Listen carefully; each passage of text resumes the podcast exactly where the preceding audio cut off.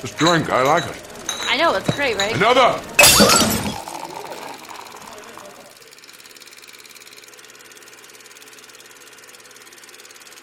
What's going on, everybody? Welcome back to a brand new episode of Film on Tap, where we've got the tap that never runs out. This week, I am joined by my co host, Andres, the lovely Andres, and I've also joined once again by David Jandoyan, who's been a guest on the show uh, twice now. This is three times. That is the charm. This is your hat trick. How are you today, sir? I'm fantastic. I'm glad to be back for a third time. I'm trying to get to that, that gold jacket status, right? That's the fifth, you know, fifth Ah, appearance. you're right? a long way, buddy. Yeah. yeah, you're about like 10, 15 Club. shows away from that. Like once Club. you like once you have an episode where your internet works with you, then we'll talk about the jacket. Ooh, okay, so I'm never gonna get that jacket. And, Yeah. then, and then because now you've said it, Tom, Yeah. now his internet's going to be perfect. Absolutely. All right, here we go. I'm telling you, I think Hey, I'm if just that's what about it to, takes. I think I'm about to make dreams come true. I think that's what's about to happen. But if if there's one thing I am a little bit sad about is that uh, my other co-host Nancy Rodriguez, unfortunately, is feeling a little bit under the weather. She said she may pop in later when we talk about Top Gun, since she did get a chance to see it. But of course, we will miss her. But the show must go on. We have some huge trailers to talk about. There was a couple big ones that have come out since our last episode. We're- So we're going to start talking with Marvel. And Marvel dropped a brand new trailer for Thor Love and Thunder, which hits theaters this July. This is our biggest look at the movie yet. We get a look at the movie's villain, Gorr the God Butcher, played by Christian Bale, and we get a bunch of new footage. What do we think about this new trailer? Let's start with you, David. Well, I just actually watched this trailer, and I I, have watched to say, you watch it it. You watched me watch the I trailer, watched and you watch I it. enjoyed, and I know you watched me watch it. I got And to see it in real time, everybody. it was it was actually a lot of fun. Uh, I'm I rarely, as we know, we kind of talked about it beforehand. I rarely watch trailers just Right. because, um, especially if I know I'm going to go watch the movie. I try to go in as blind as I can. But in preparation for this and everything, I got to watch this trailer, and I got to say, it was a hell of a lot of fun. Like just seeing all the color, seeing just the action, Right. everybody moving around, having a good time. It just seems like we're back into that Thor Ragnarok. Just let's have a good time. Everyone's gonna you know, kind of crack those jokes, but that's you know that's what Taika brings to the to the project, and you know, overall, I just got to say it was a lot of fun. awesome. Love that. How, how about you, Andres? Similar boat? Different boat? Where's your paddle? My paddle, um, you know, to go back and think about where I was when I first saw this trailer was I was on my way to go see you while you were here in LA. so I love the fact that it all came full circle. Yeah. That officially we're talking about the trailer a week later. Apart from that, mm-hmm. I'm so looking forward to this movie. I think the movie is doing a great job of sh- of showing us the fun aspects of this movie, and especially what Taika brings to the project. But also, I think what this trailer is also deceptively doing as well is hiding exactly how heavy this movie is going to get at points. Because if they're adapting the Mighty Thor Jane storyline, which she does have the cancer and she does have, you know, um, you know, without giving too many spoilers. But the other thing too is delving into the backstory for Gur the God Butcher. His story is very tragic in itself as well.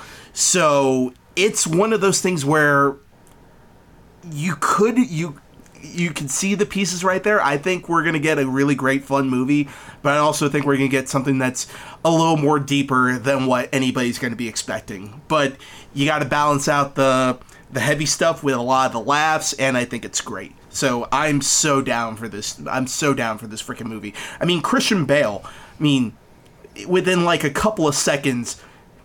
I mean, right off the bat, I'm like, that is the most terrifying Marvel villain I've ever seen. Like, there's that one shot where he's like just like pointing at Thor in the black and white, and his eyes are lit up. I'm like, man, I thought Gorr the God Butcher was gonna be just, just, just kind of, you know, whatever. If they're not gonna mm-hmm. do the whole CG face thing, but they managed to make him scary just on his own. So mm-hmm. I'm super excited for this movie. Super excited. Just a quick question. How do you pronounce his name? Isn't it Gorr the God Butcher? You said Gur. Grr. Gear the damage, gear. Sorry. Li- li- li- listen, listen. I've been I've been reading the comics for so long. For for a longest time, I used to say I used to say run like the wind, all right, not win. Literally, like as soon as you said it, I looked right at Jindoyan, and we both were just looking at each other, just trying to hold in the laugh. And I knew he was trying to stifle the same laugh I was trying to stifle. But um, but I'm glad we I'm glad we got through that together. But I'm in like definitely in agreement with you guys. I was really excited that we got so much new footage in this trailer. I think it looks colorful and vibrant and really pretty, like you know um, Ragnarok looked. And you know Taika Waititi's got that such a specific brand of humor that I think is working so well for the character of Thor, and it just makes his Marvel movies really stand out. Um, and just seeing the footage of Thor and Jane, even though I've never been a fan of the whole Thor Jane dynamic, I just kind of felt they've never really had any sort of chemistry. If I'm being honest, I was just like, I know they're a huge part of the comics, but I've just never really felt the chemistry between Chris Hemsworth and Natalie Portman. So like when he was off doing his own thing, I was kind of all for it. So this movie kind of has a big job in like trying to sell that to me. I feel like that's going to be its biggest hurdle for it to overcome in my mind because I just don't really care about that relationship. But seeing her as this, you know, her version of Thor, you know, Mighty Jane, she looks cool. She looks badass. Natalie Portman clearly worked out for this part and it definitely shows. And as you said, Christian Bale, just from like frame one, I was like, fucking sold. Like, let's go. Like, when I first heard he was going to be a villain in a Marvel movie, I was like, please, for the love of God, Marvel, do not waste Christian Bale. He's such a good actor and he could play such a good villain. And just the little interactions he has, you know, with Thor. And just, I love the way those sequences look very like Sin City esque, where it's like very sharp Yeah. black and white and you get that little, you know, uh, bounce of color, just beautiful stuff. And I just think it looks like a great time. And, you know, I'm really excited for it. I think it's one of the, you know, uh, Marvel movies that I'm more excited for than others. And I think this is the first character to get a fourth movie. I think, right? I think this is the The only yeah, character. only character. Yeah, the first yeah. one. Yeah, the first one. First and Yeah. only. So that's really exciting too. Um, but yeah, I'm I'm all on board for you. I mean, is there anything about this movie that you're a little bit worried about? You know, maybe after some recent Marvel movies. I know Phase Four has kind of been a little bit scattershot in terms of like any connective tissue. Like it seems like everything is kind of standing on its own, and there's nothing really tying them all together yet. So is that something you're kind of looking for, or are you kind of happy that you know we're getting more standalone kind of films? I'll jump mean, in. I'll say- go first. Oh, go for Um, it. Yep, yeah, there you go. I'll fight you for that. Oh, look at that. Yeah, okay, well, see, I. I, I I have no idea what's going on right now. No, now. I saw that moment. It was literally just like a game of chicken. Who's gonna back it down? No, go for it. Go for it. It's like who's gonna back? It? but yeah, but probably one of the biggest things going on in the MCU right now is I think um, Marvel has done a really great job so far of interconnecting everything, but that only felt because we had a clear goal towards the end of every phase. At the end of phase one, there was the goal of getting these guys together. At the end of phase two, it was the goal of setting up for the third phase, Right. which, I mean, you know, that kind of sounds like an easy answer, but it's one of those things where by the time you get to the end of phase two, you still feel like, oh, we're heading in a direction, we're heading to all these people colliding with one another, and they're planting the seeds of them breaking apart, especially in uh, Age of Ultron. And then, uh, you know, phase three was a culmination of all that. Whereas with this, it kind of, like you said, it feels scattershot, but if what we're going to do is introduce more characters and then just slowly build them up to where maybe there's not a clear direction in phase four, but that's going to be more left for phase five, I'm totally fine with that. Mm-hmm. But in terms of my concerns for this movie, I mean, honestly, you brought it up. The only one thing I'm concerned about is maybe the chemistry between Natalie Portman and Chris Hemsworth. Mm-hmm. Although they're both infinitely likable in their own sense. Right. For some reason, it kind of feels like, like, like, like you're getting like like two two sides of the same of the same coin just kind of going on with each other. It, it doesn't feel like it doesn't feel like a yin and yang. It doesn't Yeah. feel like they like they balance each other out in the way don't that tony and pepper does.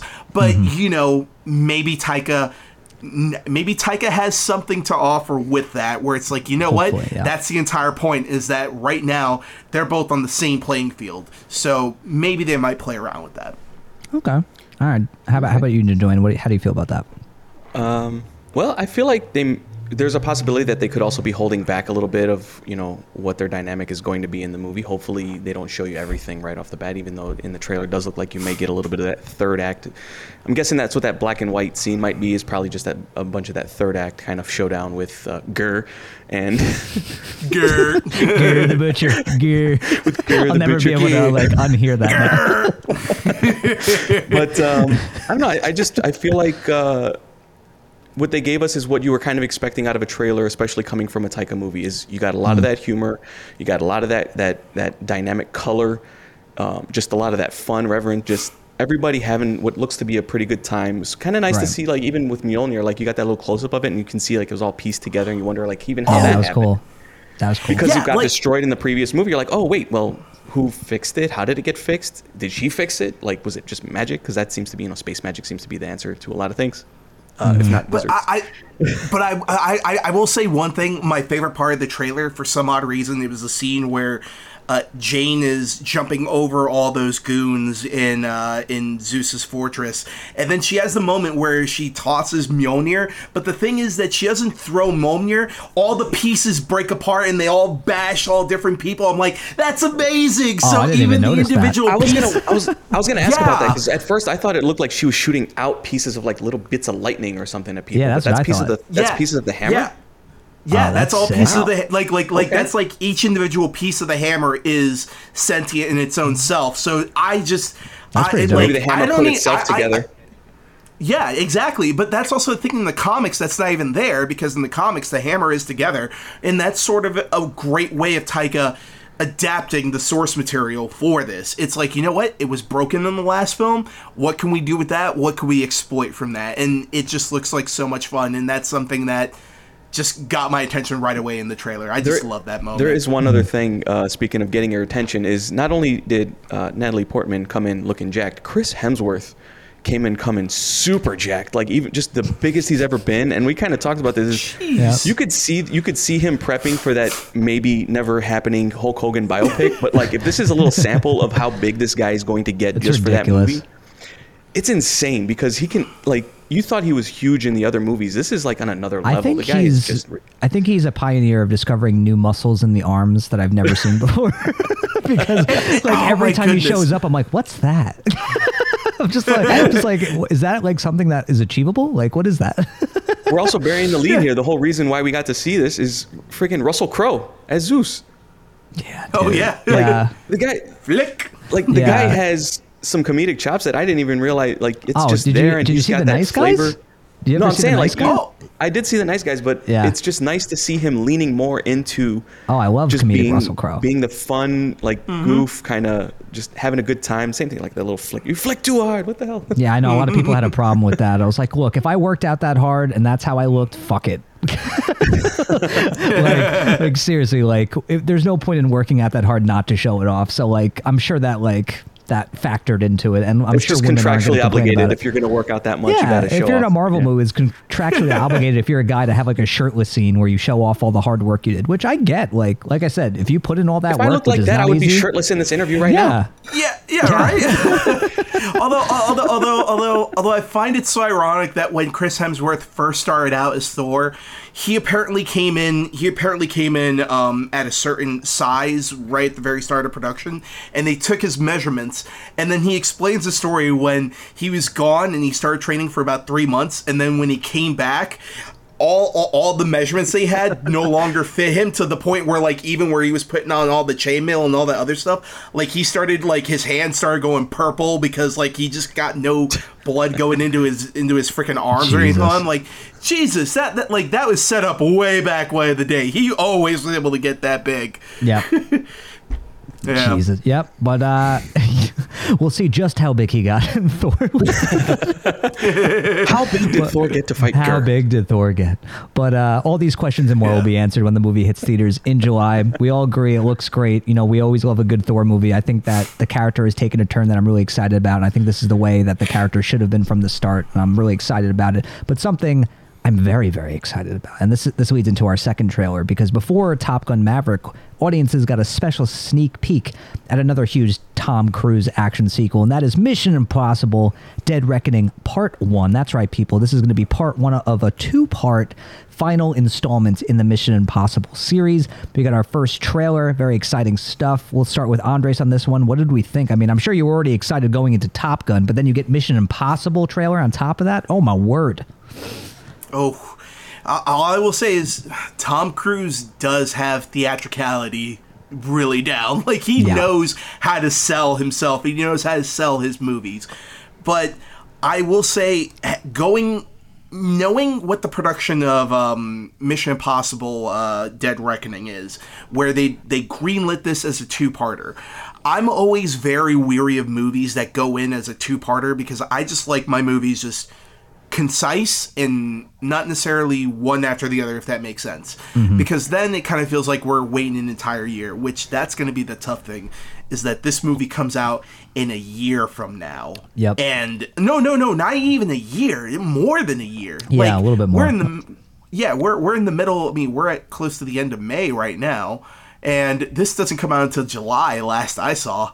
So yeah it's it's gonna be it's it's gonna be it's gonna be interesting seeing how the audience reacts to it. But right now, in terms of the way the audience reacted to this trailer, mm-hmm. oh my god, this was this was exactly the type of movie you want to go in to a Top Gun movie prep for. Just insane stunts, mm-hmm. just watching Tom Cruise do do the most just for your applause at the end of the day, and Right. it is it's like like honestly you could hear a pin drop the moment the mission impossible theme came in the trailer. And then and then you could also even hear another pin drop the second that final stunt happens and you're just like oh he's really doing that. He's dead. He's dead. No, literally, that reminds me because when when it first came on, it was like a two pronged thing, like like uh, because they showed so much of like previews before the movie started. So like it's like and now here's an exclusive look at Mission Impossible: Dead Reckoning Part One, and then literally some guy in the audience was like, I don't give a shit about Mission Impossible. I came here for Top Gun. wow and literally everyone just started laughing their asses off. I was like, oh my god! And then literally with the the part of the trailer you were talking about, like the end stunt where he's like riding the motorbike off the cliff because it like lingers so long and you just see him falling, and then literally just someone in the audience just went. What? yeah they're just like, what? And then it just like the title card came up, and they're like, oh shit. so it's like, dead. oh my god, yeah, it's like it's it's wild. And I remember I leaned over to uh, my sister, and she's like, "There's no way he did." I'm like, "Yep, he did that for real. That is not CGI. That is an actual stunt." He, and she's like, she, "He's a fucking madman." I'm like, "Yep, that's that's fucking that's fucking Tom Cruise for you." Because, I mean, I will say this trailer, like, it was a little bit uh more montagey than I thought it was going to be. I thought it was going to be a little, little bit more. I wanted a little bit more of the story. I mean, I did like the whole beginning where you have Kittredge back from like the first movie, and he's like talking to Ethan, and you don't even get like you just get a look at Ethan, which is so good. Tom Cruise is so good at just giving you the look, um, and I thought that was such a great way of setting up the trailer. Um, but I was kind of hoping that the second half would give a little bit more of the story, so I was a little bit disappointed with that. I was like a little bit too montagey for me, but again, you get a great glimpse at the supporting cast. You know, a lot of returning people, some new people, um, some of the stunts, obviously, which look freaking fantastic as per usual. I mean, it's just insane to me how with each installment this franchise just gets better and better and it's just the fact that at this point it's so honed in and Tom Cruise is just such a fucking star like he just makes movies like movies you need to see on the big screen and by the end of the trailer I was like fuck Top Gun I was like I just want to I was like I just want to see Mission Impossible right now it's like can we just do a double feature real quick but uh yeah I, it's safe to say I'm I'm freaking stoked for this movie and the fact that it's like a two-parter oh my god I cannot wait. How about you, Jindoyan? How do you feel about this one?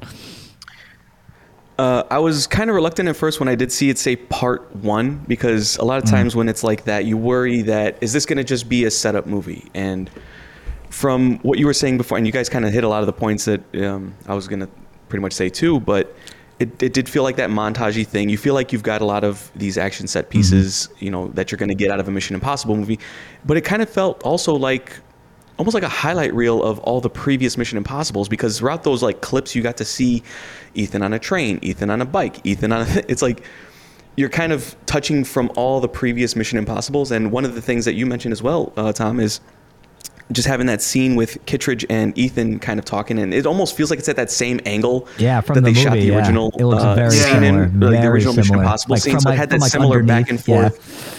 Yeah, like a little bit underneath, kind of like underground there, and then uh, you're just gonna see him throw that piece of gum against. Listen, I wouldn't put it past him. He's gonna tunnel under. He's gonna hang fucking out. tunneled under. They put a camera there, and that's how you get that dramatic effect. It's underground. it's underground. Um, you also got you know you got Tom Cruise on his bike jumping off a cliff. You got Tom Cruise running as you know you're Oh, going to always get what in a a movie majestic racehorse that man is. Run. Like it's he's just he's just a galloping horse, just Seriously, flowing it's, through the wind. it's ridiculous. It's like his whole body moves and his head just stays so still. It's unreal. it's on a gimbal. It's just Yeah. hanging out, just like like Mission Impossible Three. I just love it. Like his head is so still. He's like, it's okay. It's okay. It's okay. the the one the one thing that I really really really loved about this trailer though was the theme song in the background the entire Mm. time. Like I every throughout the enti- it just started and to the very end you just got like more and more amped up right up until you see him basically almost kill himself off the cliff because yeah I mean you you hope he pulls that parachute but I mean I wouldn't put it past him to try and go as low as he can. You know trying to go underground as you know so to speak. Underground, yes. underground Hashtag underground. God. Um, no, just exciting, going all over the globe as one does for a Mission Impossible movie. But it seems exciting. Uh, I'm just I'm I'm reluctantly optimistic with the whole part one, part two thing because rarely do those really hit well. At least for me personally, because a lot of times it just feels like the movie is all set up to get you to see the second one, whereas you know you hope that there's at least some kind of resolution going to happen mm-hmm. in this part one.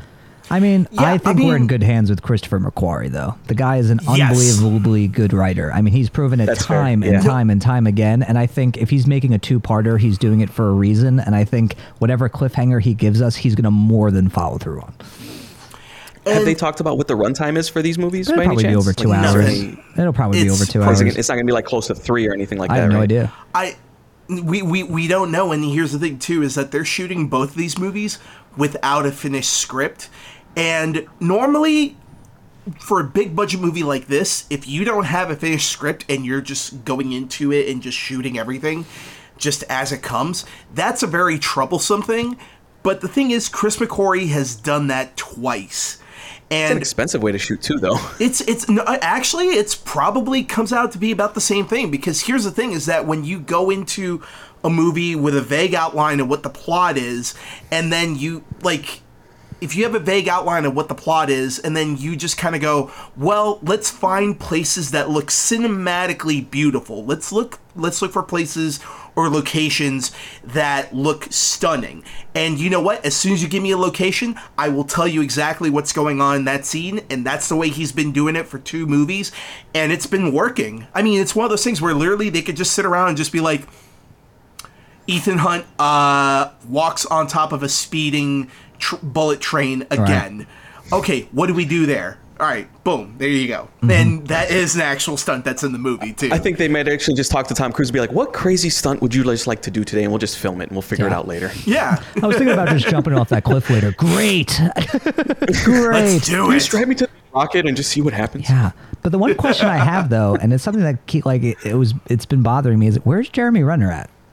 Like, is he ever going to come back? I feel like they've had like almost everyone come back, and I feel like he was a pretty like important character in a couple of those movies, and then they just com- like just forgot about him probably because he was filming Marvel stuff or something else. But I'm hoping that they can at least bring him back for part two if he's not in part one. I- I'd be it'd be good to have some sort of like resolution for that character. I think I'll be honest, I completely forgot about it. Yeah, that's what happens. forgot that's he what was happens when you're gone for so long. But I don't know. I just I kind of miss him. he was he was a really small part in um, uh, Rogue Nation as well too. But even still, I mean, like again, when when, when you got freaking Disney just basically saying, "Hey, we need you for this amount of time," I mean, like. These movies are not conducive to people doing other stuff. I mean, Yeah. Mustache Gate, Henry Cavill, last film. They wouldn't even let me. They wouldn't even let him shave off his mustache for two weeks. So there you go. It's just one of those things where, like, I think, I think they'll bring Jeremy Renner back at the end. Uh, there, like, there's far more to take a look with that character. I mean, hell, they brought back Julia, Michelle Monaghan's character, and Mm-hmm. they wrapped her arc in the best way possible. So, yeah, I, I think we'll see her again. I mean, I'll th- I think we'll see uh, Jeremy Renner again.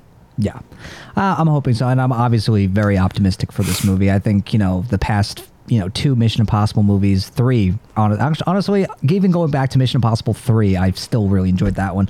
I have just loved. I think these movies just keep getting better and better. I'm just very excited for this one. And speaking of Tom Cruise, we got to talk about the main event of the hour. We got to talk about the movie that we've all been dying to talk about with one another. And of course, we've got Nancy back. Nancy, how you feeling? How you feeling? I've been better. Excuse the coughing if it comes up, but you know what? I had to talk about Top Gun. You had to. And thank you for having the strength to be mm. here. We appreciate it. You're a soldier, you're a trooper, and we're happy to have you. Mm. Silence as I, as had I'm to- used, as I'm I'm used happy to. to be here. I had to pause and cough. happy to have you. And and silence. Got it. All right. Really love being friends with you. Okay, so we're going to talk about, about Top Gun Maverick. Uh, just our general thoughts uh, at first, and then we'll delve into some specifics. Um, and obviously, if you have not seen Top Gun Maverick, there's going to be some spoilers in this, in this discussion. So if you haven't seen the movie, go see it, come back, and let's see if our thoughts align or maybe if they differ. That's always fun too. So we'll start with Nancy. What did you think about Top Gun Maverick? And you got to see it, I think, what in a drive-in theater. So that's pretty cool. yeah, yeah, I know it was awesome. Um, I was hoping to see in IMAX, but you know, wasn't able to. So drive-in was the next best best thing, uh, which was a lot of fun. But no, I really liked it. I think it did a really good job of calling back to the original without leaning on it too hard. My biggest thing is with sequels is I hate when it's like, okay, it's just the first one all over again. It's not really a sequel, it doesn't develop anything. Um, and I feel like this one took the first one that was a very silly kind of film that had really um, uh, dramatic moments, and it turned the sequel into more of a drama uh, with smaller comedic moments, which I thoroughly enjoyed. So overall, I thought it was really, really good. Um, to the point where I, I actually want to try and go back and watch it again in IMAX, hopefully, if I can. Nice. Awesome. Happy to hear that. All right. How about you, Jin Doyen? What do you think of the movie? Well, I'll start by saying that I've got the need, Oh, God. Why? the need for speed. Uh, we told him Yeah, not no. to do it, but of look like course, you just had to put on the fucking you, aviators, you, you bro. Can't, you can't hold this back. You can't hold this back. How fast was I going, officer? Jesus Christ. all right, all right. I can take a hint. I can take a hint. I'll, I'll Thank you, because we were laying it on pretty thick. Listen, I only got one gear, man. It's just like Maverick. It's just Yeah. go it- hard, go yeah, fast. Just, just and- pure asshole. Yeah, we got it. Listen, when you're dared something, you follow through. Okay. Anyway. Yeah, yeah, right, yeah, I got to say, right off the jump, like hearing the just the intro song to this movie just got me hyped up, got me right back Mm-hmm. into it. I felt like I was that little kid watching Top Gun, just yet again. Um, overall, the movie. Because it was the exact same. I mean, it was the, intro it pretty also. much was the exact same thing. But you talk about Yeah. those That That might be listen, why. pretty much. Here's the thing: you talk about the nostalgia points and everything. They knew what they were doing. They knew exactly what they were doing right from the get go with that song, with that sh- that shot of all the new jets, and it looked Yeah. way better just because of one, the cameras are a lot better nowadays, and 2 it mm-hmm. just like mm-hmm. it, especially because I got I was lucky enough to actually see it in IMAX, and you just get sucked right into just being around all those fighter jets and that sound and that look mm-hmm. and that world and. I gotta say, man, like overall, that movie was just like an adrenaline rush to the eyeballs. It was phenomenal. Just had a big stupid smile on my face right from the beginning right to the end. So that's a, that's that that's was pretty it. much Oh, it. okay. I'll, I'll, I'll talk more. I'll gush more. I'll was gush like, more. think I just I gotta stop myself because I just I'll talk all day about this. So I just Okay, gotta gotcha. stop. Right I feel like the video version is just so much better to like enjoy because I feel like you don't get to like really experience like the pauses because on the audio you're like, what the fuck? Did my connection get that? Like what the fuck? what happened? Just everyone just staring right at me. Like, okay, okay. Uh, no, that was great. Uh, how about, how about- All right, Andres. How about you, man? Well, walking into this movie, again, Top Gun is one of those movies that I kind of thought, you know what, it might have been a little overhyped for me when I first saw it, but it does hold the nostalgia factor in terms of like you know exactly what Jordan said when you hear the, those piano keys pop up and you're like yeah we're about to watch a Top Gun movie like mm-hmm. yeah it's it's always like a really fun like little nostalgia piece to go to whereas with the original has a very thin almost kind of like wavering plot if that makes sense. You're almost just supposed to follow these characters for a little bit. However with this film not only do they do what a great legacy sequel does is use the passage of time but it also just takes certain key elements from the previous film and it cranks it up to a level that we didn't think could be you know emotionally rich for a story like top gun. And to me this film far surpassed the original and this film just took everything I loved about the original and just made it so much more better. And just anything I had a problem with in terms of some of the relationships in the previous film made it pay off in a great way. And without going into too many spoilers, I was not expecting to tear up the first time I saw Top Gun. All right, I was not expecting any of the feels whatsoever with this movie. And then when I walked out of it, I was like, this is a masterpiece. This is absolutely a masterpiece, and I think it will go down in cinema as one of my favorite movie going experiences ever as well. And also seeing this in IMAX, you you Oh man, like this is this really is twist what the knife IMAX for Nancy. For. just, just really just dig Yo, it in. Thanks, you, you know, you know what, you know what, you know what, you know what. It's so good. I know it will be coming back to IMAX at some point. There is no way this is they're they're not going to let this come back at least one more time. I think they'd I bring will it back be- for Fourth of July. I wouldn't be surprised. That's exactly that what I was about to call, say. yeah. Fourth Yeah. of July. Yeah. I mean, because what are you going to show? You going to show uh, freaking Thor on the Fourth of July? No, show Top Gun. All right, but anyway, um, really love the movie. That's how you but- really feel. you were really feeling yourself on that one. I'm like, why? Why are you going to show Thor? You know what, Thor? You, you can have your You're just time gushing later. about all Thor right? like not even ten minutes ago. oh my god! But yeah, but I'm yeah, d- but yeah, but this this was an amazing sequel. I thought so. Yeah, go. Yeah. I mean, Also, I'm, i have to know yeah, go for what key, what piano keys are you speaking of in Danger Zone? Yeah, You it was all piano, electric you guitar, hear those right? piano keys. I was like, No, what are you not not. about? I'm, I'm not. I'm not talking about uh, Kenny Rogers' Danger Zone. I'm talking about the You mean anthem Kenny for Loggins? Kenny Log. I said Kenny Kenny, Rogers. Rogers. I've been, I've been watching Seinfeld for a little bit. Carter, Carter. You a little hungry, bro? So between Yeah. between Kenny Rogers and Gorr, I think we Gorr the God Butcher and Gorr the you know God the, the classic Gorr song the Danger God Zone by Kenny Rogers. Kenny, Kenny Rogers. Kenny Rogers. Oh God. You're you're two for two today. Oh my mm-hmm. god. Perfect. Oh, but, Anyways, but, I, but Still anyway, but I'm 100% in agreement with all you guys. I mean, I'm probably the biggest Top Gun fan out of, well, at least seemingly, it seems like, you know, uh, out of all of us, that I'm probably the biggest Top Gun fan. I grew up with the movie. I've watched it countless times. It's one of my favorite movies. It's my, you know, my go to Tom Cruise movie, especially when 4th of July or Memorial Day comes rolling around. And so my expectations are pretty sky high for this movie, especially with all the glowing reviews leading up to it. I mean, there wasn't a single bad reaction that I heard from it. Everyone was saying that it's one of the best movies ever made, one of the best sequels ever made. So I was trying to temper my expectations, but you know, as someone who's been waiting for this movie for years after all the delays and you know cancellations, you know, my heart breaking time and time again, it was so nice to finally freaking see this movie. And the fact that it ended up being as good as it is is just really astounding. It like surpassed my expectation. It's it surpassed the hype for me. It's the best way I can put it. It's like it takes that second half of Top Gun, like after Goose's death. Spoiler alert, in case you haven't been around the past thirty six years, um, and it takes that emotional maturity from that second half of the movie, and it brings that into an entire feature length film. And I think that's why Top Gun Maverick works so well because it pays homage to like the fun and the lightheartedness of the original film. You know, there's some shots that it definitely is trying to emulate. And, and I mean, that whole opening sequence feels like a nice homage just to Tony Scott, you know, which was amazing.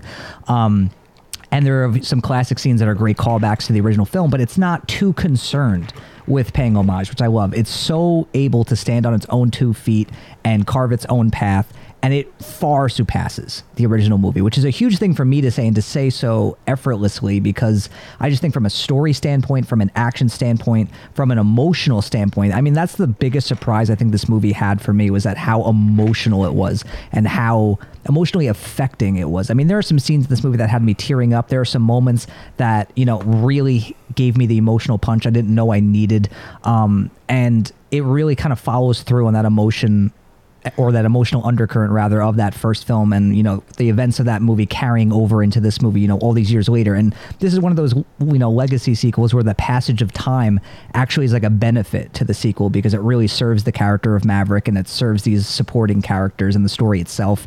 And it's just a great fucking movie. Like you just leave it and you're just amped. It was one of the few movies I can always gauge whether my dad is really like into a movie because I wanted to take him to see it. He's a mm-hmm. giant giant Top Gun fan and we you know saw it in IMAX too which was amazing. I won't like milk that experience. I don't want to make Nancy feel any worse. but it's if, if you if you can see it in IMAX, definitely see it in IMAX.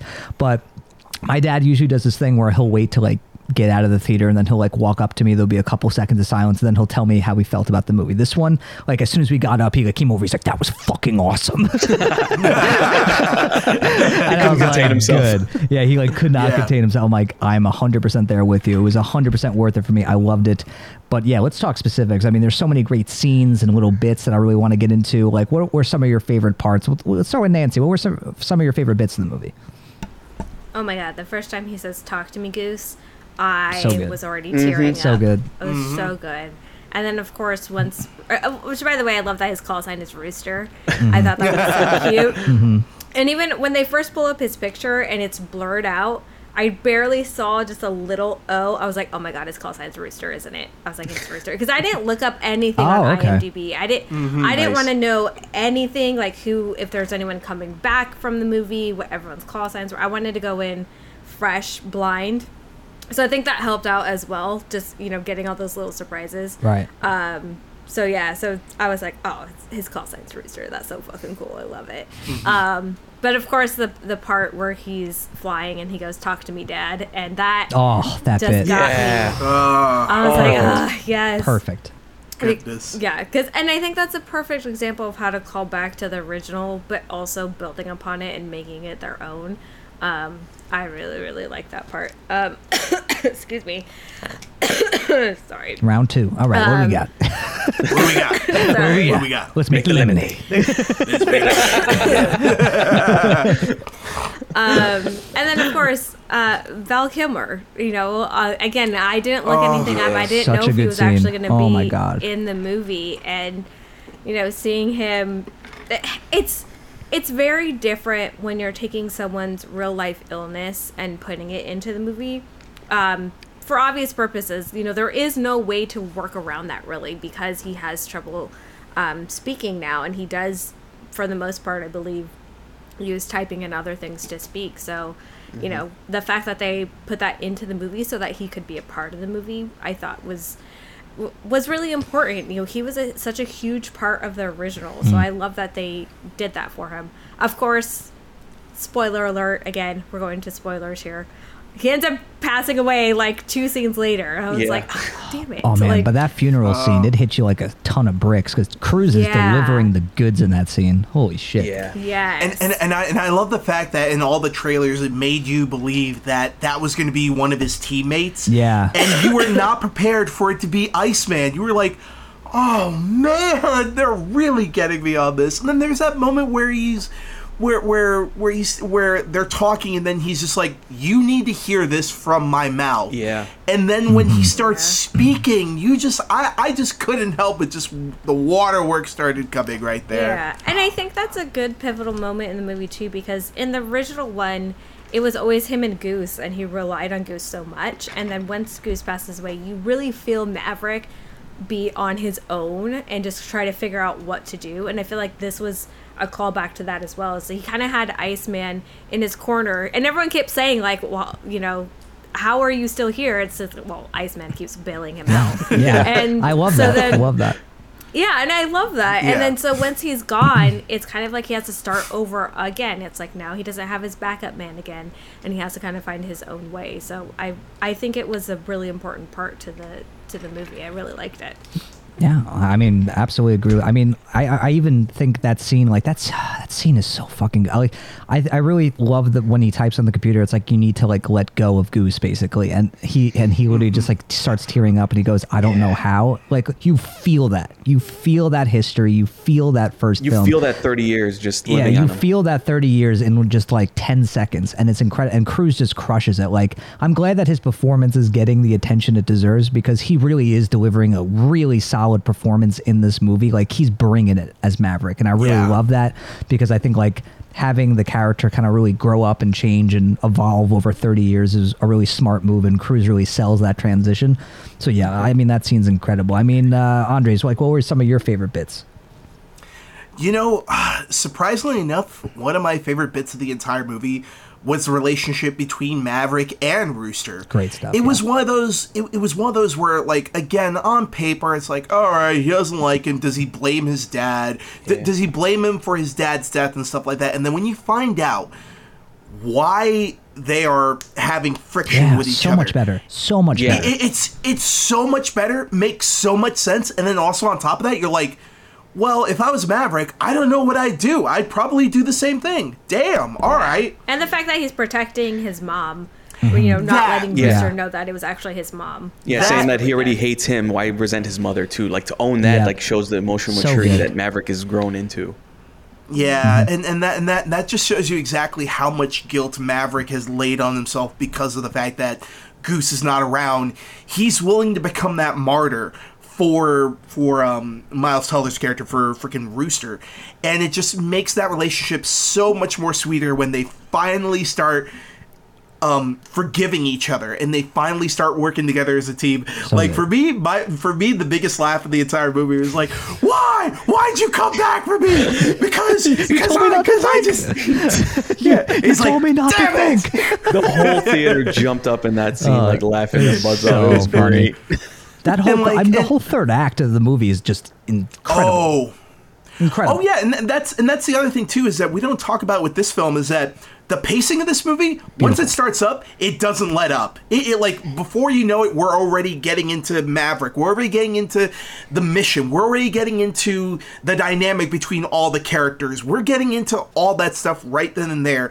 But I think I think I mentioned this a little earlier. But the thing I thought made this so much more fluid for me in terms of the story is that there was an end goal. There was a mission that they were all working towards. Yeah. And probably the other scene I loved so much as well was the scene where it's right after Iceman's death and then John Hamm has taken over the program entirely and then these kids are just like I mean Oh, Tom yep, Tom Cruise exactly is just like yeah, he's like, you're you're showing that this is impossible. Mm-hmm. You have to give him hope. And he's like, no, we're, we're gonna do it. And then you immediately see during the first second that he takes over that all the kids are like, what's going on? Like, no, you, you like we're supposed to be training for something even more dangerous than this. This is not possible. And then mm-hmm. literally Maverick just goes in and shows them that it can be done in even less time. And the moment you see John Hamm's face on the ground, just like Shit, oh, this guy's All right. good.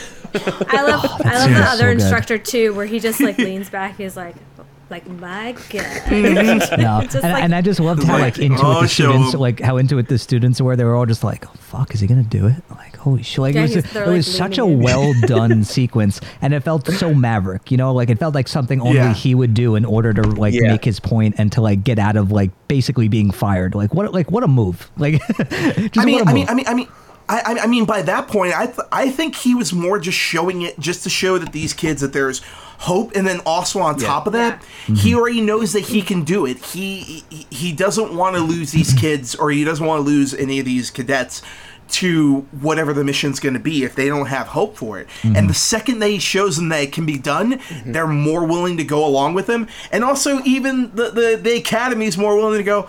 All right, whatever you want. I guess All you're in right, whatever charge you now. want, Go we'll do it. the mission. I guess you're in charge. Not even hope though. They were going to scrap his plan, and they were all saying we're going to be sitting ducks. Yeah. And I think that was the biggest point for Maverick was that I'm going to do it in a way that is going to be my way in the sense of I'm going to teach you how to be a good pilot, not Mm-hmm. a good fighter. Because if I do it the other way, then there's a chance that you guys are not coming home. And I think because of Goose, that was an important point for him. Of no, we're gonna do this in a way where it's going Mm-hmm. to give everyone a chance to come back home instead of like, well, we may lose a few of you. Oh well, yeah, but I mean, I It really, is what it yeah. I mean, I I really loved how the movie did a great job of showing you really almost how near impossible this mission was going to be. Like the, Yeah. the stakes are substantially higher than they were with the mission in the original film. We're like three quarters of the way through the movie, you're like, are they like even going to come close to doing this? Because like they're training and none of them are even coming close. Even you know, Mm-hmm. Maverick is not really like being able to do it. Like it just seems so impossible. So I think that's what makes that sequence of him actually doing it and in less time so thrilling because it's like we, you you feel just like they do. You feel hopeless. You're like, there's no way this is going to happen, and then you're just as excited of like when he does it. Like it's just a master stroke and just like storytelling and just thrilling action. I mean, we could probably just go all day about how good the action sequences are because I feel like everyone's been talking about it to death. But I mean, come on, they they're incredible. Am I? I'm, are, do you guys feel differently? No, absolutely no. You- you- incredible. yeah. No, I mean, you, I, I, I, I would not in a million years would say someone could outdo Tony Scott's dogfighting stuff, and they did it. They, Uh-huh. Like, like, like if there was a rocket ship, Tom Cruise was on the top of that rocket ship, already on. Tony Scott is going like, "Yep, we did it." yeah. Kudos to Joseph Kosinski. He crushed it here. Crushed it. There's, Oh, yeah. There's one thing though. It's like talking about so much of the emotional maturity of Tom Cruise as Maverick and growing over these past 30 years, holding the weight of all this like guilt and grief and everything. But at the same time, this movie right off the bat showing you he's still the same guy. He's still the guy to push the envelope. He's still that guy that's Yep. gonna go that little like, especially in the beginning that he's in that like I don't know if it's a stealth pilot bomber thing, but he's basically trying to push like 10 G's. That Uh, was in such- that so plane. they Oh, totally yeah. omitted that from the trailers. That was so great. I love the fact that felt completely new. Yeah, and to come Yeah, into that, but like barely to see to see him not only one, they're hijacking the plane before you know Ed Harris finally comes, you know, has his moment in the sky there. Perfect But- use of Ed Harris. perfect use of Ed Harris and that just hard ass, just uh, what the hell are you doing here? But showing that Maverick is going to do what it takes, and he was he basically owned up, and it's it's kind of that duality. He's going to own up and and steal this plane. Uh, because that's what Maverick would do, but he's doing it because of that maturity we talked about before of like keeping these other people's job. Because if he is successful, he may get fired, but everyone else is still going to make it. Yeah, they have that that amazing kinda- line. Yeah, where he's just like, uh, he's like, "Do you really want to do this?" He's like, "Well, I know what's going to happen if I don't." You know, and I was like, exactly. And That's a Maverick knows, like, line right I- there. And he's got to do it. And then the guy even knowing like Maverick so well, saying like, "Listen, all we need is ten. Don't push it any further." And And, then Maverick hits ten, it. and then he's You like, know. the guy in the booth is like, "Don't you? Don't you do it?" And then Maverick's Yep. like, just a little bit, Wait, just it's- more, and just little wrecks the play. Like, just because he has to always go that, li- he always has to prove that he can do that little extra, and that's like Mm-hmm. that's just ingrained in him. And the fact that he even says like, you can't teach these kind of things to these kids. You have to show them. Like, you have to say like, you either have it or you don't and to give them that confidence and like you were saying how he stole the plane and he's showing them like you can do it in even less time because i'm such a badass you can follow me and i'll lead you to the promised land i'll get you back home and Yeah. that whole end sequence just feeling almost like a freaking video game like i felt like i was just on a playstation just watching them Oh my god. I mean, talk Yeah. about an There was- unpredictable third act. No, go go ahead, Nancy. What do you got? Oh no, I was just gonna say talking about the action scenes. There was a, a point when they're in the old ass F eighteen, I think Yeah. that's what it's called, mm-hmm. uh-huh. and they're going up against that one plane, the newer plane. There's a point where it they're shooting at it, and it does this thing where it like goes up and like turns. it just like around stops still and just like weird- it's like what the Yeah. hell just and I out loud just went, "What the fuck was Yeah, no, that?" And then the they same say it in the movie. I was Yeah. like, Yeah. they even "Whoa, used it in the movie right he even said like what the fuck just happened No, literally. Yeah, he said, like, what was I, I just remember in that moment, the whole theater went sou- silent, and you just hear everyone go, "Oh!" like it was. Yeah, it oh my like, god, that was insane. Crazy. But, but it's also just So a perfect good. way to illustrate exactly how much the tech has changed Yeah. and how much Yeah. the strategy is more dire for these circumstances because they're going up people that are far, far, far either either um, more experienced at the dogfighting aspect or they're preparing for it. Like there it's it, it it's it's such it's such a really well crafted sequence. I mean, just even the the the post mission stuff where you know they have to get back over to the freighter and mm-hmm. then they've got all the bogies coming towards them and it's like wait a minute wh- where did all those bogies come from they're just circling they're just freaking just around just in mm-hmm. case Yeah. if something happens i think I do love oh, Yeah. too that we finally got a little bit of um, little bit of insight of what Goose did because me, I like I don't know what that mm. back person is doing. I was always like, what do they do other than say Yeah. like, oh, the they're over there. Um, so to see like all the stuff that Goose had to do and all the Right. like switches and shit. Um, that was nice. I think it gave the back pilot a little bit more credit. He's not just looking around and be like, hey, he's over there. Yeah, Yeah. exactly. so But, that was nice. yeah. And I love how Maverick even says he's like, I don't know, your dad. That was Yeah, your it's like dad's your dad used to do that shit. but see, I I mean, I love that whole third act because it starts out the way you think it's going to start out. You're like, okay, well, they're obviously going to like be successful and blah blah blah. But then, you know, when you see Maverick like take the hit for Rooster and he goes down, I'm thinking to myself. Oh shit! I didn't even think about the fact that like Maverick probably could die in this one. I don't think they're gonna make another one. Like he could totally die. I thought like, all right, maybe Rooster will swoop back around and maybe like be there as he's dying, and then they both meet up, and then they steal a plane together, and then Yeah. they make it seem like you know Maverick's gonna sacrifice himself again for Rooster. I was like, okay, is he gonna die here? And then he doesn't die, and I was like, come on! I was like, you're killing pulling me that here. shit and It's like you're, you're holding my heart in your hands and you're squeezing and you're squeezing, and I don't like it. I don't like it. I thought I thought it was great But- that the entire but I- But third it's act. brilliant. be- It's no, brilliant. I, I Yeah. thought it was great that the entire third act became almost not like a heist film, but basically a heist film. Yeah, like these no. guys are as, trying soon as, Yeah. as soon as they were on the Because ground, everything keeps I was, going wrong. Yeah, as soon as they were on the ground, I was like, I genuinely don't know where this is going to head next, and I love yeah, that. it became behind enemy lines and they're like trying to like survive. Oh. God. Oh Yeah. God, yeah, no, absolutely. And the other thing too is I love the fact that they have to take that old ass freighter, Yeah. Mm-hmm. and they, they have to take that old ass fighter, and then all of a sudden, um, like like they're like, well, you know, if we don't have any missiles, we'll be okay for now. We just need to get back. Yeah. And then not only on top of that, they keep throwing so many. So many stones at them, where they're like, "Oh, the entire runway is completely, completely Yeah. barred up to hell." And then and I love the moment where Rooster's like, "Why are you extending the wings?" Yeah. Oh crap! the- crap! He's actually going to do it. Yep. The one Oh my thing that I'm happy that they did not do though, which they I was worried that at one point they were, especially when they were about to like steal the plane and they were gonna go. I'm happy it didn't go to like that Mission Impossible side where like you're gonna see Tom Cruise Yeah. now pull out a gun and try and be like you know taking out like individual people. It's like no, keep it in the plane and they kept it in the plane and that's exactly what like I was hoping they would do and I was so worried that Mm-hmm. as soon as they started, you know, to like. Oh, we gotta like steal this plane. Let's take out these people, or this and that. I thought it was gonna turn into like maybe Yeah. Mission Impossible, but the one beautiful thing that we got to see yet again in every movie is we got to see Tom Cruise and that majestic run. Just right across baby. the runway, going to that plane, and just going full No sprint one with that head like just Tommy staying still, just just going straight. Machine. Machine.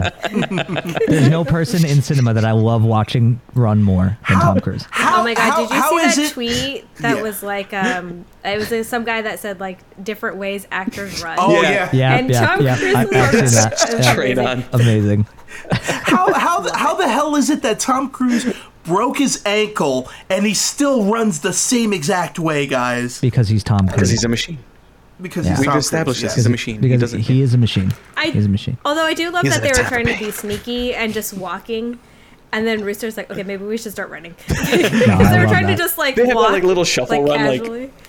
yeah. Yeah, that was great. I mean, it was great just the whole symbolism of like him having like Goose back essentially like in, you know, the back of his cockpit of like them working together. It was almost like working with the spirit of his dad essentially like through Yeah. his son. And then when they get back to the the freighter, you know, and they like reunite like the hug that they give each other and the way they talk it was it was so well earned and like it felt so good and you felt like that emotional catharsis and like we talked about before, it was great that it wasn't like that he just blamed you know the death of his father on Yeah. Maverick. It was because for a whole different reason, which I thought was such a smart move because it's just so cliche. It's like you know Maverick was cleared of all the charges in the first movie, and it was Yeah. and it felt Yeah. good that like okay, I guess he believed that, and it, it's not like he's mad at him for that because he doesn't blame him for his dad's death.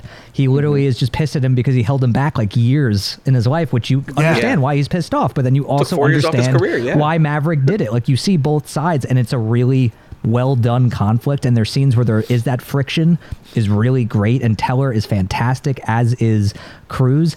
And someone who I'm glad wasn't wasted in this movie, Glen Powell. Can we just Yes. talk about how much of a fucking Yes. star Glen Yeah. Powell is? That he this this guy just needs to break Hello, out. Oh shit. if you have not seen Scream Queens, go and watch Scream Queens. He's in uh, the first season. I can't remember if he's in the second season, but the second season isn't good, so Okay. don't worry about that. such a fucking he's such a he's- charismatic guy.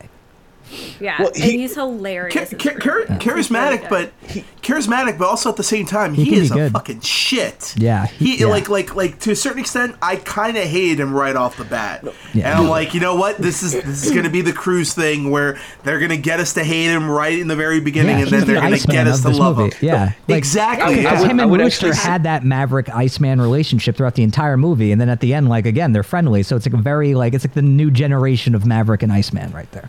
I would almost I Mm-hmm. would almost say that Glen Powell was actually Iceman and Maverick kind of combined together because he was Yeah. that hotshot pilot too. He had that arrogance, he Mm-hmm. had that cockiness that Iceman didn't really have. Iceman was literally that. He's cold as ice, right? He's always going to do the right thing. He's going to fly the right way. He's going to be the badass that he is, but he's going to do it in Mm-hmm. He's his stone cold way.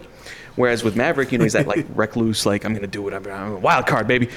Mm-hmm. But. Yeah. with Glen Powell, I it was do the like same that thing. he had his. I like that he had his moment. of- yeah, he had his moment. Yeah, because Yeah. the the Phoenix, she does say, you know, the reason we call him Hangman is because he Yeah. always leaves you hanging. Yep. So and that was good. because he just wants to do what he wants to do, and so I, I like that he had the redemption at the end of Yeah. this. You know, And finally I'm didn't leave yeah. someone hanging. And I'm glad that he got a good role to chew on because originally he was trying to be Goose's son. Like originally he was auditioning for that part, and Cruise loved him so much that like he still wanted him in the movie.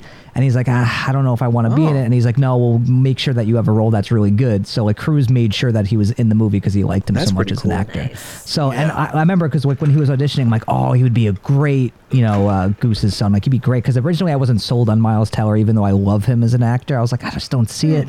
I don't think he's got it. And then as soon as he walked into frame in the movie, I was like, that's fucking Goose's son. I was like, all right. oh, and that reminds me, the other The scene. Great Balls of Fire. Yeah, the Great Balls of Fire scene where Tom, where Maverick's Oh. like standing outside the bar, and you could tell Mm-hmm. he is just emotionally destroyed. Incredible Yeah. stuff. Yeah. Oh yeah, and, and and then also the other thing too is, I mean, nobody's given. I mean, I haven't heard a lot of people talk about this performance, but I think Jennifer Connelly Yeah, did was a good. great job in this. You know, I, I had no idea that she's actually the admiral's daughter that they mentioned in the first movie. Top Penny. Gun, Yeah. I had no idea. I, I found out proud of afterwards. myself. I was like, I "Wow, that too, yeah. great continuity! What that that's great." And I thought she was a way better love interest than uh, Kelly McGillis from the original movie. Way better. You actually felt the chemistry between them yeah, a there was bit actual more, right? chemistry. You know. I will say Yeah. uh, one one fun thing was the fact that we didn't need that volleyball scene, but we had a football beach scene, and Yeah. it wasn't just this like, oh, we're gonna just throw it in because it was what they had in the previous No, one. it It actually useful. had like a Yeah, purpose, a- and it was a a reason purpose, why he had them doing it. The guy was like, well, what did they go? He's like, you wanted a team. There's your team, and he actually showed like, oh, this is actually a team builder thing. It's not just that gratuitous like, let's get everybody shirtless because they all look good I mean, on it beach. is a little bit. I mean, a little bit of that, but you know, it's, I mean, look, for the like most the part, he was writing. also without in the it, fact but that without it, we wouldn't have that weird Miles Teller shimmy thing that's making people like confused sexually. what is that, right? no, literally, I the amount of tweets I've I'm seen where for it's like, "Why am I sexually confused right now?" and it's just the, the gif of him just like doing this, and I'm like, "All right." I laugh every time I see it. I just think it's so like it's one of those things where like when it happened, you're like, "What the fuck was that?" But then you see it in context, you're like, "That's great." I don't know, it just works. I, I really do it. hope that this movie becomes, especially because of the success and the praise that everyone's been giving it, is like I hope that this becomes kind of the template for peop- for more movies to be made in the future. With like, if they're going to touch a, a especially for legacy sequels, if they're going to touch, let's say, an older movie, you know, let's hope mm-hmm. that they can follow this kind of format, follow like make sure it's a good story, give it the heart and depth that you hope that you can bring to what Top Gun Maverick did, or maybe Top Gun Maverick is just that like you know anomaly that we got lucky enough to get that you know maybe we're just too spoiled now that we're like oh this is what it should be and then maybe we'll never see it but my hope is that they can take this movie and just say take all the good aspects of it not just like the surface level things but take the good aspects of this movie and put it to like you know future film Yeah, and I, I think say yeah. it- Oh, no, go ahead, Nancy. Okay. I, I was just saying, I feel like it was fairly predictable. Like I knew what was going to happen, but Mm-hmm. I think people are so afraid of being predictable that they don't realize you can be predictable and make a, s- a good movie still. Yeah. It doesn't have to Look be at redoing all rom-coms. these twists and turns and yeah, and all these things. exactly. love me some wedding planner baby oh, like oh yeah. Listen, I mean, Formula I feel like outside outside of rom coms, people are afraid to go formulaic and be predictable. And it's like I think this is a per- perfect example how you can make that work. It's still Yeah. a really good movie. Yeah. Mm-hmm. Well, they say like nostalgia when it's done well, like when it's sprinkled in well, makes the film that much better. But if it's just gratuitous, just because you're like, oh well, they did this, so let's just do this because that's what people liked before. That's I, it's coming back with the wrong intention. I mean, here, Yeah, here's a- and, and I think sorry. no, no, sorry. Every time I'm about to ask we're, a we're, all, we're all we're all like in We're all a religion over talk. so much. We're all too excited to talk about the movie. Yeah, go for it. but, but I will say one thing, like what you guys are all talking about, it reminds me of what Tom Cruise. Someone asked Tom Cruise on the red carpet for this, where it was like, "What was your intention to go into this and try to make it?" Or to try to top yourself, for lack of a better word. And Tom Cruise said, I never go into any one of my projects wanting to top myself. I go into every project saying, what is right for the story and what is the logical progression for the character Okay. for each movie. And if it progresses and it becomes better than the last, then that's just the cherry on top of the sundae. But the only thing that he's always focused on is what is the journey of the character, and mm-hmm. that I think has Yeah. worked really well in terms of him with freaking any other franchise as well too. I mean, like even with the Mission Impossible movies. I mean, even with Jack Reacher to a certain extent. I mean, like I like the second one better than the first, and it, Oh. it- Wait, it did you say you like the second Jack Reacher better than the So- first one? What Yeah, Andres is saying, do. he's never going to go back to the first. Whoa, hot take. I like the second one. Oh, fuck, bro. Oh man, I know, I'm questioning I a know. No, lot we were of all things getting right along, now. and then there's, I'm you had to drop sensing that. a bomb. pattern here, Andres. You always like the sequel better. Is this what heartburn feels like? Oh my god. Jeez. Oh fuck. All right. Having a we'll good talk time later. and- But uh, something, I, something I wanted to pose to the group because it's something that hit me immediately after I saw the movie. I mean, a, I think these are the best aerial sequences ever put to film. Full stop, easily. Oh. I just don't think you can touch them. Absolutely. But the thing I was thinking about is like just because of all the stories that have come out about like the grueling process of making this movie and you know doing it for real, being in the cockpit, you know, flying these planes for real. Um, do you think that any other movie is going to try to follow this blueprint of actually shooting it for real, or do you think they're going to play the safe route and just do like CGI and blue screen? Like, do you think anyone's going to be as daring to do what they did here?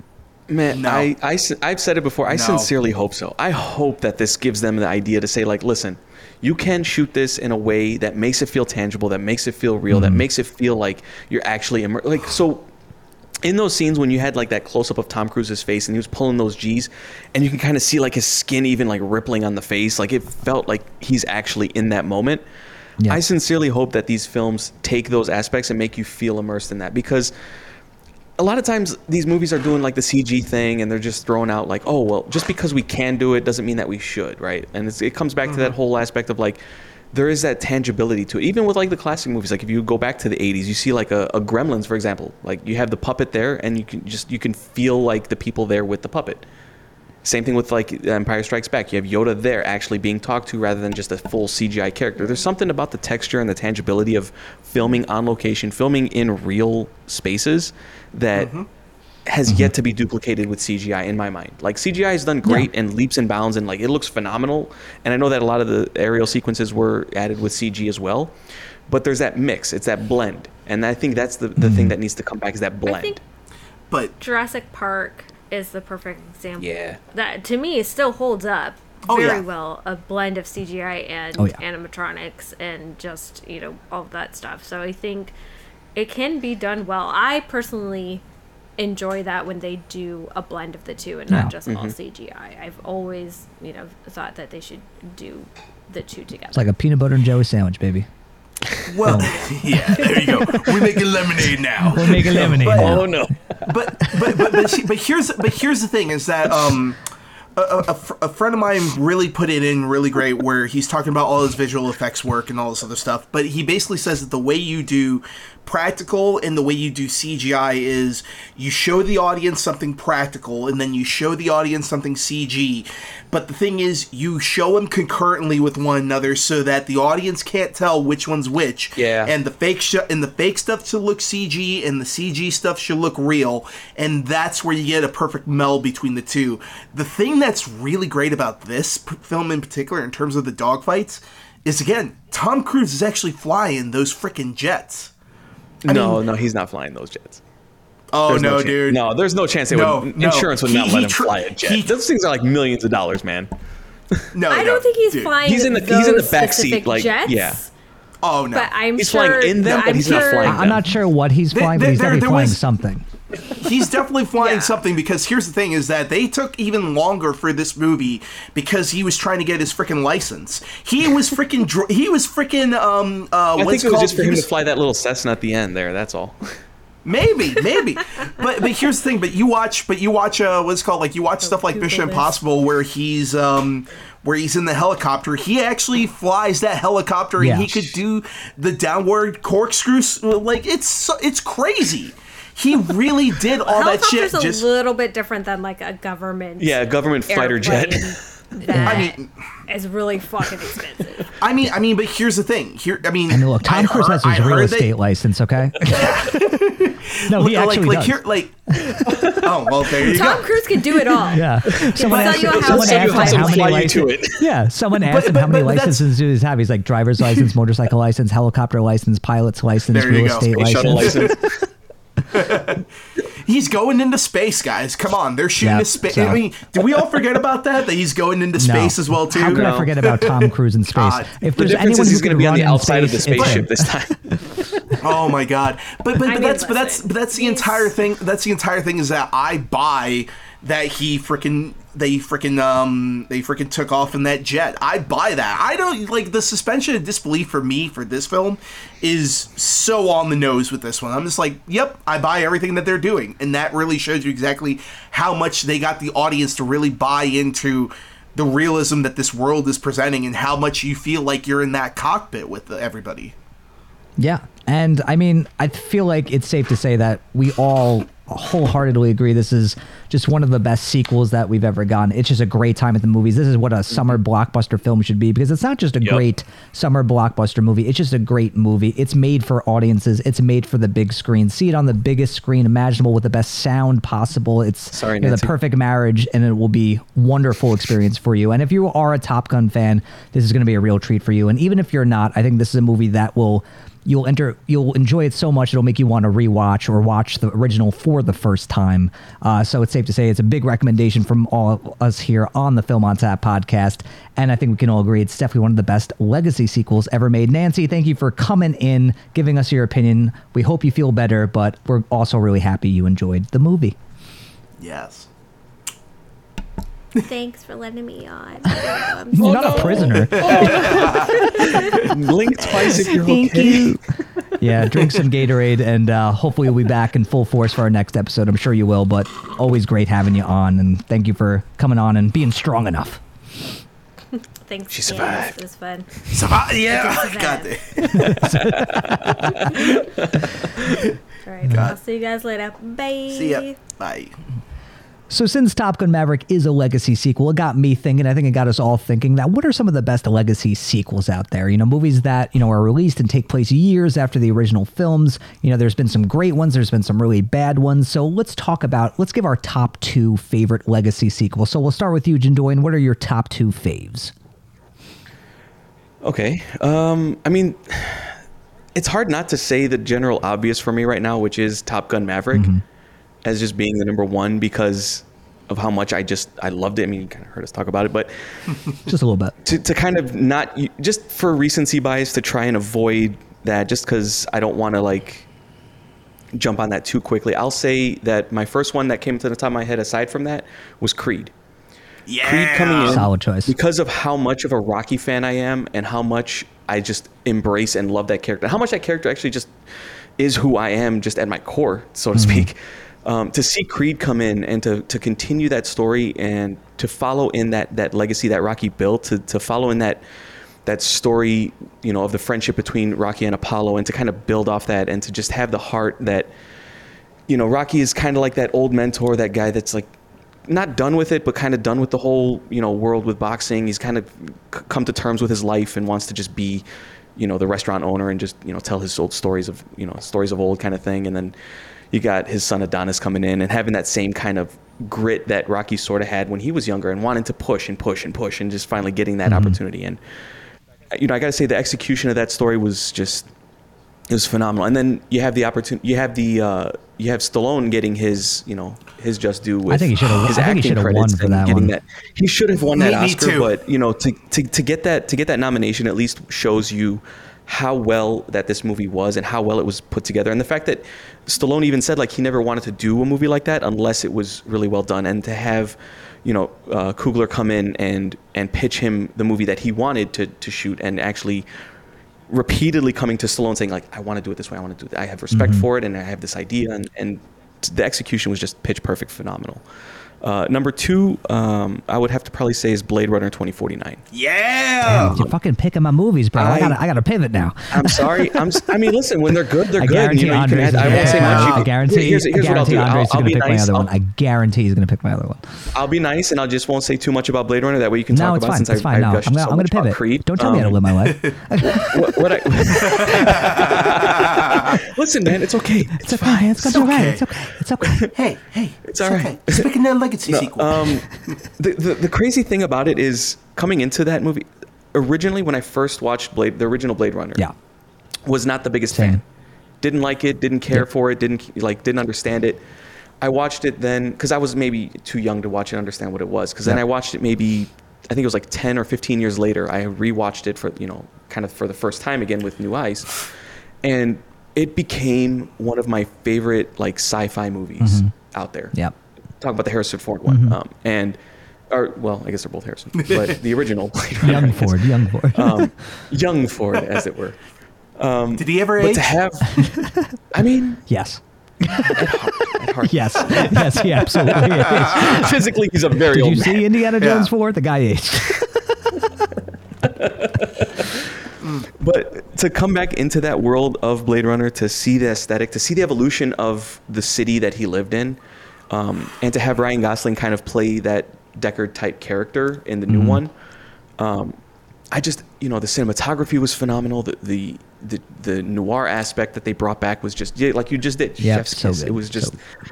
pitch perfect execution, pitch perfect look, and to me, some of the nostalgia points that they kind of showcased, um, without too many kind of spoilery things in there, because you know some people may still want to see it. Um, I felt like they they handled those beats of watching the previous film very well. Like the execution of seeing certain characters again, you know, after all those years was was nice, and it and it hit the heart in like the right ways. Um, so I was very happy to see that that happen as well. Nice. All right. I like those picks. Very solid. I'm a little bit envious that you took them already, but it's it's fine. How about you, Andres? What are your top Should two? have had me go first. Nah, bro. I never go first. well, I will start off with my number two first, but I will say one thing about Blade Runner 2049. I think it might hands down be the most gorgeous looking movie I've ever seen. Like just there. watching that movie, watching that movie in IMAX in the theater completely just overtook me. Like just even seeing some of the first scenes in the trailer was like, wow, Mm-hmm. they really brought it back and they really made it better. But my number two for legacy sequels Mm-hmm. would actually have to be. I know you're gonna. I know it's gonna. I have to go with my gut because I just saw it at the at the new Bev not too long ago. oh wait, it is, it? Mad Yeah, Max Fury Road. Fury yeah. Road. Uh-huh, yeah. There Yep, it yep, is. Fury Road. Nailed it. You got to pivot again. Got to pivot one more time. Got, got, got, got to pivot one more time, but here's the thing: is that Fury Road did something that, again, those first three sequels or those first three movies, while they're great, Fury Road does something entirely different, Yep, and it it just totally becomes does, a full-on yep. chase movie. And and, and what- what's called you haven't and you haven't seen stunts like that ever ever before. But Mm. you know what? I'm gonna tell you what my number one is because for me it defined exactly what a legacy sequel should always do, Mm-hmm. and what you should do with using the passage of time to basically add to your story and to give you such an emotional core and emotional gut punch at the very end, and that's Toy Story 3. Toy Story 3 is probably for me the very definition of a legacy sequel because it used the fact that we had not seen these characters for over 12 years. It used the fact that we were dealing with a kid who is not a kid anymore. He's an adult. He is going he's going to college. He has no use for these toys. These toys don't know what their purpose is anymore. It's an existential movie. It is a dark movie. It is a freaking prison escape movie in a Pixar film, and it is freaking fantastic. Mm-hmm. And uh, there's there's at least so many points in that movie where you're just like it is just tugging at your heartstrings at the same time it is tugging that funny bone and making you laugh so hard and then it leads to a finale and a final 10 minutes that for me was the finale of Toy Story. I like for me Toy Story 3 feels like it was the end of the story and that's where I like it to be at. And I think Toy Story 3 is an amazing legacy sequel even though I know probably not. Uh, it doesn't necessarily fit the mold in terms of like the passage of time, in terms of oh, it's twenty years since or something like that. But I think it was the first one, and still this day probably one of the few movies that uses how long these toys have been out of our public consciousness and mm-hmm. how long time has passed to its full advantage. And it is an absolutely brilliant movie, and it is probably the best of the franchise. So there you go. I'd, I'd say that I'd say over ten years qualifies as a legacy Yeah. sequel because mm-hmm. you're talking from what ninety nine. What was it? Twenty ten. Yeah, right? 2010. For Toy Story three. So yeah, that's Yeah, eleven I mean, years. You there you talk go. That's, about like passage of time working to your advantage. I just remember the incinerator scene. Literally everyone in my aisle holding hands. Holding hands. I've never seen this in my life. Literally, everyone was like tears in their eyes, like this is it. This is the end of our childhood. I was like, holy shit! Like I don't remember the last Yeah. time like a movie had brought people together like that. Like because I was at the perfect age where like when Andy was a kid, I was a kid. When Andy Yes. was, and then when Toy Story 3 hit, I was literally about to go to college. It came out the summer right before I was about to go to college, so it hit me so hard, especially like when he's saying goodbye to his like toys everything. I literally felt like I was Andy. So like in terms of just the sequel completely coming out at the right time and just doing everything right, totally agree. It's so good and probably it probably is the strongest like movie, even though I still think I think the first movie has the most rewatchability for me just because it's just so fucking mm-hmm. good. But like in terms of just like oh, yeah. overall movie with the best impact, three for sure. Absolutely. Mm-hmm. And, and come on, how many movies will you get Mr. Tortilla Head? All right, like come Or on, Spanish freaking- Buzz. Spanish buzzes. Oh, yeah, I was about to see. Yeah, you got it. Spanish Come on, buzz. Spanish Buzz was a stroke of genius. Spa- Spanish Buzz is a stroke of genius, and the other stroke of genius for me, the the moment I knew I was in love with this movie was the minute that um, Woody is chasing after the toys and they're about to get tossed out, and he goes, "Buster, come on down!" And you remember Buster Yeah, is the dog, like- and- and, and then he's you're like a beat-up and dog he's now. an old little dog, dog, and- yeah. just an old little dog, and he falls asleep right on top of him. And I'm like, Yeah. ah, Yeah. there you go. There's your passage of time. oh my god! But those are those, right, those so are some solid choices. So I'm gonna pivot for one of them since Yeah, 'cause what are I pivots? absolutely Yeah. would have picked one of those three or four as my number two. So my number two, and I'm going with one that I I think is a very uh, underrated in terms of being a really great legacy sequel, and that is the new Scream movie. Oh, I Oh. think that the new Scream movie, especially since it's been a long period of time since, because when did four All come right. out? Like 2011 or something, like around there. four came out, yeah, 2011. Wow, got that right. Holy shit. Movie release dates. Good Movie points. release dates. And you're a winner. Yeah. But uh, you know, it had been almost it had been over 10 years, you know, since the last one came out and not only was it even better than 4 in my opinion. I thought it like it revitalized the character of Ghostface. It paid homage to the movies that came before it. It integrated the old cast and the new cast perfectly. I really liked the new additions to the new cast. It wasn't afraid to be super bloody and gory. It was fun. It was a blast Yeah. from start to finish. A really well made horror movie from the directors of Ready or Not, which is another amazing horror thriller um, or horror comedy, depending on how you look at it. Um, and I Oh, just yeah. thought, just as a Scream fan, I was so satisfied with it because it felt like a great, like, back to basics kind of Scream movie where it even starts like the original film, where it's just like, okay, we're going to give you that familiar vibe, but we're also going to do our own thing and have some fun with this character and this lore. And I totally did that, and it totally worked for me. Um, but as for my favorite legacy sequel, like yeah, you might call it, you know, you know, you know, recent bias or whatever you want to call it, or you know, uh, recency bias. I don't know what you want to call it, but Top Gun Maverick for me, I think is the best legacy sequel for tons of reasons. I mean, we talked about the movie a lot, but for me, I think it's just the fact that it doesn't spend too much time paying homage to the original. It absolutely does, and I think it does so really wonderfully. You know, it reintegrates you know old characters really well. Like Iceman, the way it handles that is fantastic and really really well done. Um, the stunts are incredible. The action just blows the originals out of the water. The story blows the originals out of the water. It's a more emotionally mature film. It really just kind of leaves the original movie in its jet wash, you know, for if if you want to put it that way. Like it's just su- it's just such a good freaking movie and such a good sequel and the fact that it you know it's coming out over 30 years after the original film and it's this good and that I think it's this much better than the original film you know coming from someone who's a massive Top Gun fan grew up with the movie I've watched it countless times the fact that this movie A exists and B is this good is astounding to me. Like this is how you do a fucking sequel, and this is how you give the fans what they Yeah. want, and this is how you usher in a new generation of fans at the same time. It's just it's stellar from top to bottom, and I could go all day with that movie. See, for like five seconds, I thought you were about to say Tron Legacy. No, I mean I love. It. I look, don't get me wrong. I love that I, I movie. know, I know, I love I know movie. because we talked about Tron Legacy so many Yeah, times. we and- have. I mean, look at that. See, keeping you on your toes, kid. Keeping you on your toes. Mm-hmm. See, the All man right. knows how to I pivot. do know how to pivot. All right, Yeah. All right, They, they just- always I'll called me go the wild myself. dance partner. what, what, what reaction was that? the wild dance partner. The wild Who's called dance you partner. that? no one. Absolutely fucking nobody. Why got to call us bluff like that, man? Why, why you gotta gonna do call us that? I bluff? thought we were friends. It's fine. But you know Keep what? it, Yeah. keeping you honest, buddy. He's keeping me honest. He's keeping me honest. It's fine. See, he's making you pivot yeah, he's, got, again. he's making me pivot now to the. He's making me pivot to the end of this this episode. That's fine. So we, we've all given you our picks for uh, our favorite legacy sequels. You know, uh, Andre was just being a dick as per usual, but uh,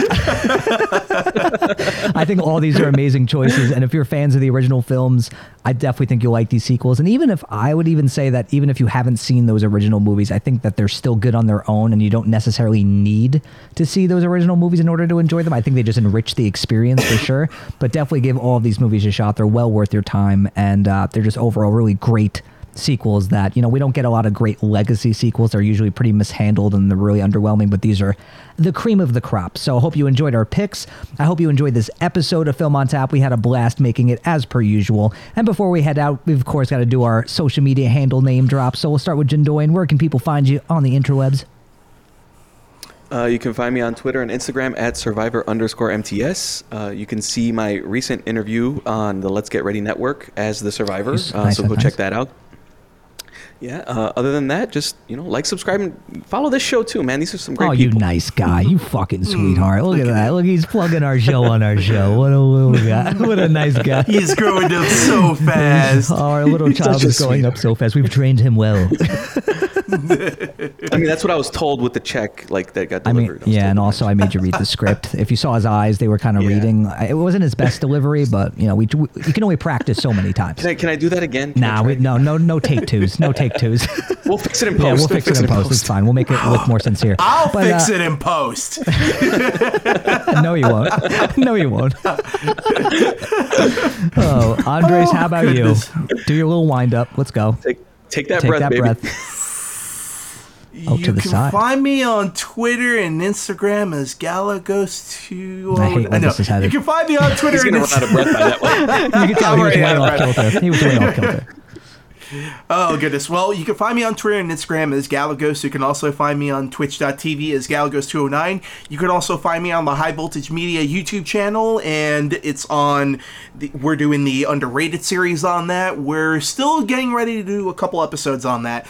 But uh, the other thing you can find me doing is, apart from being on here, on the Video Chronic Pop Culture quizzes, um, and then also you can find me Actually, I'm gonna plug something in real quick, guys. Um, very soon, a dear friend of mine, April Waleed. How dare you plug something during the plugging segment? You couldn't have told us this No, no, no. before the show. Wow. I don't know if we have time. I don't know if we have time. We're running low. You know what? I don't know. I don't You know know how I feel what? about I'm gonna make the time.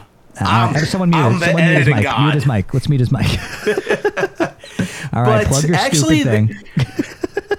Actually, there is a thing I'm actually really proud of, which is my friend uh, April Walleen um, just put out a book called uh, The Pandora Syndrome. It's a vampire book, and we worked on the audiobook together, and that's going to be releasing really soon, and y'all should check that out. It's a really great uh, two-parter, and uh, definitely check that out when it comes out. I'll have more details as it goes on.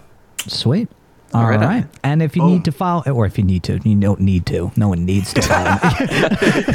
no one needs to follow me. It's not really If you necessary. need to follow him. If you, uh, if you know, if you want to follow me, you can Yeah, find me on. Twitter and Instagram at Tom Chattelbash, and you can find me on Facebook and YouTube at Chattelbash Reviews, and of course, you can find me here on the Film on Tap podcast. Like I said, thank you for tuning into this episode, whether you watched it or you listened to it. We appreciate it nonetheless, and we, we ugh, fucking a every time. You know, every You know, you I almost was- had it. It was You about to be so had it. Smooth. It's fine. Just whatever. Um, and until next time, everybody, thank you for tuning in to Film on Tap, where we've got the tap that never runs out. We'll see you next time. Cheers.